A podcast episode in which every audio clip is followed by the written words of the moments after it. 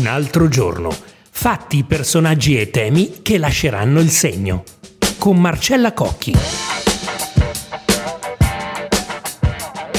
13 marzo 2023. Le nostre auto, la mobilità del futuro al bivio. Cosa è sostenibile per l'ambiente, ma anche cosa è sostenibile per le nostre tasche? C'è un tema importante oggi sul tavolo dell'Europa. Bentrovati a questa puntata di un altro giorno. Io sono Marcella Cocchi oggi vorrei parlarvi del fatto che a Strasburgo il governo italiano vuole frenare i vincoli Euro 7 per le auto, quelli che erano stati proposti dall'Unione Europea in novembre.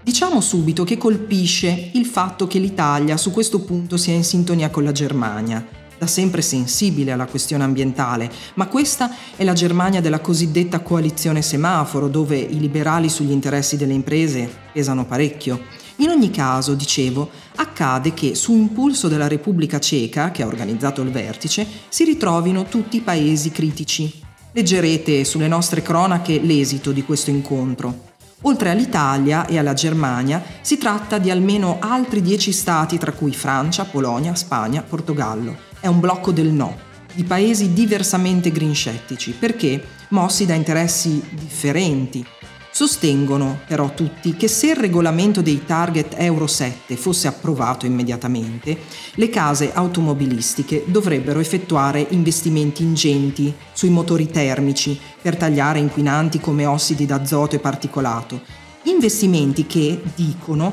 paradossalmente potrebbero rivelarsi inutili, dato che l'altro, anzi il vero obiettivo della UE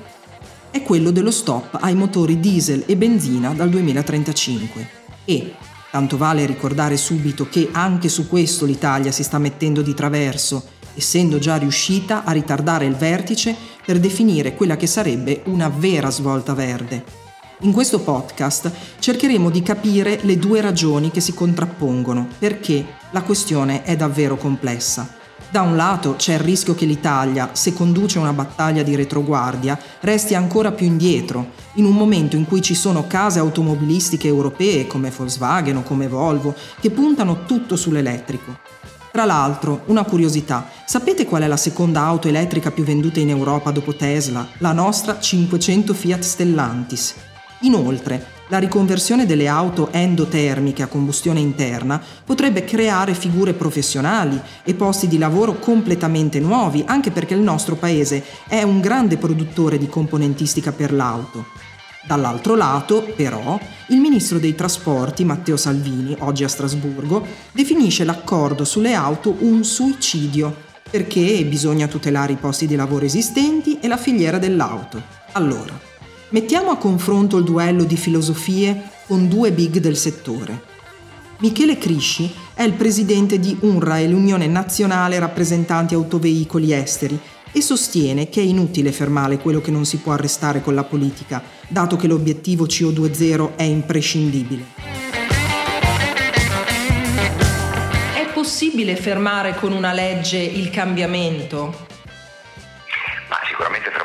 Legge il cambiamento credo che sia assolutamente possibile, se di cambiamento parliamo del cambiamento dovuto a quello che sta accadendo, quindi sostanzialmente gli impatti sul clima di quelle che sono le,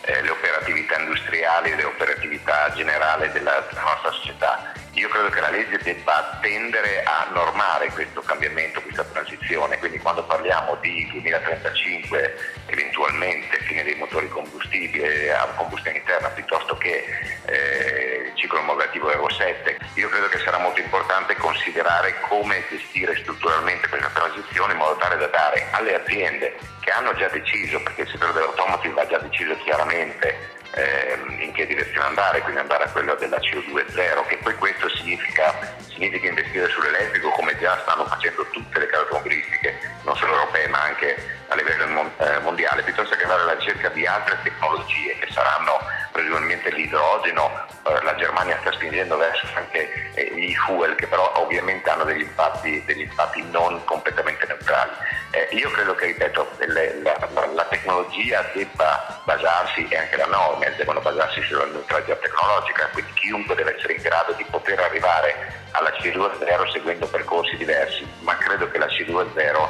debba essere imprescindibile, quindi non credo che possiamo con una norma eliminare eh, il cambiamento climatico a cui stiamo assistendo. Io credo che sia fondamentale, ribadisco, per l'Europa e per l'Italia soprattutto, che da questo punto di vista sconta un ritardo eh, indubitabile, credo che sia fondamentale che il governo italiano, d'accordo con l'Europa, vari al più presto una,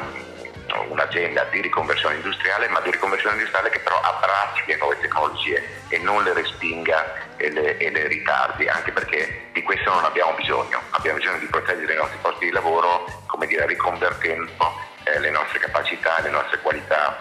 industriali e imprenditoriali che da sempre sono state fiore all'occhiello del nostro Paese.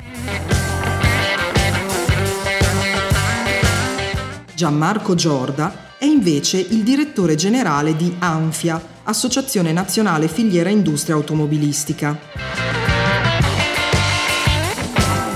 Questo accordo per imporre gli standard Euro 7 è sbagliato, secondo voi? Ma fondamentalmente eh, per tre motivi noi le chiamiamo le tre T, target, timing e testing. Per quanto riguarda il target riteniamo che gli obiettivi in termini di riduzione degli inquinanti siano eh, troppo ambiziosi e difficilissimi da raggiungere così come sono stati presentati eh, per l'industria perché il tempo è poco e non ci sono oggi delle soluzioni tecnologiche in grado di arrivare a quegli obiettivi. Giusto per fare un esempio, per i camion eh, la proposta prevede di diminuire di 5 volte l'NOx e di 3 volte il particolato, ripeto, sono obiettivi eh, più che ambiziosi e realistici. Per quanto riguarda invece il timing, il tempo, anche in questo caso eh, tempi troppo, troppo ristretti, eh, per le autovetture il 25, per i camion il 27, luglio 25, luglio 27, è proprio del, dell'iter di approvazione della proposta. Eh, il tema invece del testing, che è la terza T che citavo all'inizio, anche in questo caso abbiamo, eh, diciamo, sono state introdotte delle regole veramente molto molto stringenti, per fare un esempio, per eh, i camion tutte le prove per misurare le emissioni non verranno più fatte in laboratorio ma con degli strumenti all'interno del veicolo. Questo chiaramente eh, necessita per esempio mettere, la, dover, la, necessità di mettere a punto anche degli strumenti che siano in grado di funzionare in maniera corretta e che abbiano anche dei limiti di tolleranza eh, adeguati perché basta chiaramente poco per avere un risultato molto diverso e eh, anche per quanto riguarda il testing eh, sono previste delle prove un po' irrealistiche, per esempio sulle autovetture eh, vengono fatte le prove con un'autovettura che per due settimane deve essere guidata eh, a meno 5, meno 7 gradi di temperatura piuttosto che per due settimane deve essere testata al massimo della sua capacità appunto di carico per molte settimane. Ecco, sono tutta una serie di elementi che eh, riteniamo che eh, facciano sì che questa regolamentazione così come è stata proposta non sia accettabile e dobbiamo lavorare nei prossimi mesi per cercare di migliorarla. Al di là delle ragioni comprensibili di entrambe le parti, resta un interrogativo di fondo. Perché il governo, i governi, nel momento in cui tutte le case automobilistiche si buttano sui modelli elettrici, invece di impegnarsi a frenare, non investono sulla cosiddetta transizione ecologica, evitando così di restare confinati al passato e a un mercato tradizionale di serie B?